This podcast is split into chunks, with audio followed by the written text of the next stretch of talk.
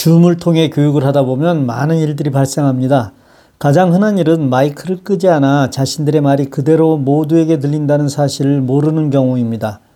이게 단순한 소음 정도면 애교로 넘어가 줄만 하지만 부부가 다투는 소리든지 누군가에게 욕을 하는 소리가 그대로 들어오면 모른 척 하기에도 난감합니다. 교육이 끝날 때까지 이런 일은 여러 사람이 교대로 일어나기도 하는데 여기에 신경을 쓰다 보면 교육의 질이 떨어지기도 합니다. 하지만 모든 일이 처음엔 그렇지만 곧 자리 잡아 갈 것이고 불과 몇 달 지나지 않아 우리 모두는 마치 줌과 같은 화상회의 시스템을 10년 전부터 사용했던 것처럼 익숙해질 것입니다.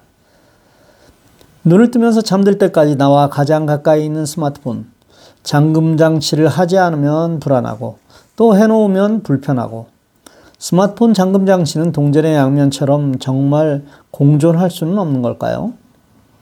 스마트폰 하나에 모든 정보가 들어가는 세상이 되었습니다.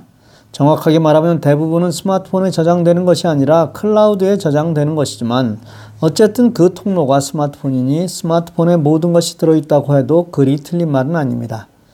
이런 스마트폰을 만일 잃어버리기라도 한다면 등골이 오싹한 분들도 많이 있으실 것입니다.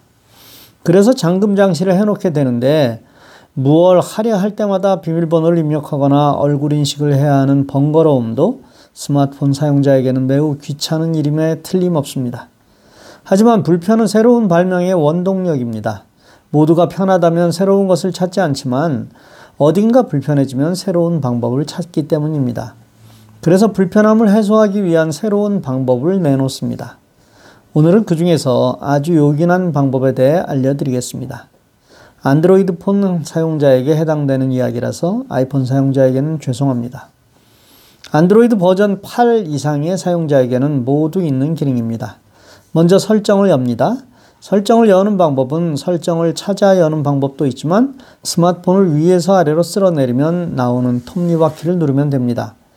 잠금에 관한 부분이 당연히 잠금 화면이라는 메뉴 속에 있을 것입니다.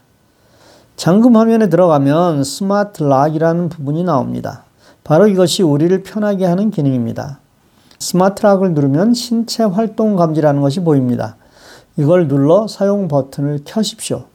이것이 켜져 있으면 스마트폰을 들고 있는 동안에는 스마트폰이 잠금되지 않는 것입니다.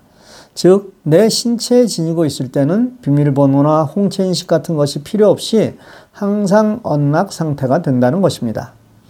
다음은 신뢰할 수 있는 장소라는 메뉴입니다. 즉, 어떤 곳에 있을 때는 항상 언락되게 하는 것입니다. 대표적인 장소가 집이나 회사 등이 되겠죠? 주소를 입력해도 되고, 신뢰할 장소 추가를 눌러 현 위치를 등록해 놓아도 됩니다.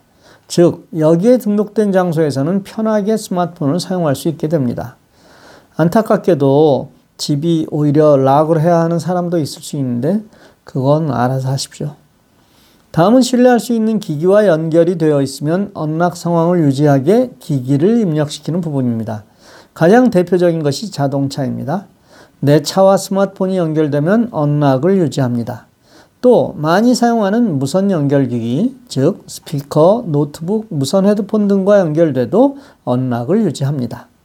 스마트폰과 이런 기기를 연결하는 방법은 대부분 블루투스입니다.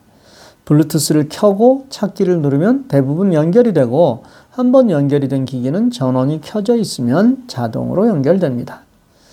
마지막 방법은 인공지능으로 잠금을 해제하는 방법입니다. 인공지능을 세팅하는 방법은 영어 대문자 G라고 표시된 구글 앱을 동작시킵니다.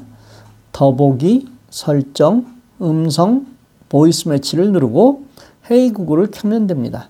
이때 바로 아래 운전 중이 켜져 있으면 이 스위치가 작동되지 않습니다. 따라서 운전 중 스위치는 꺼 놓으셔야만 합니다.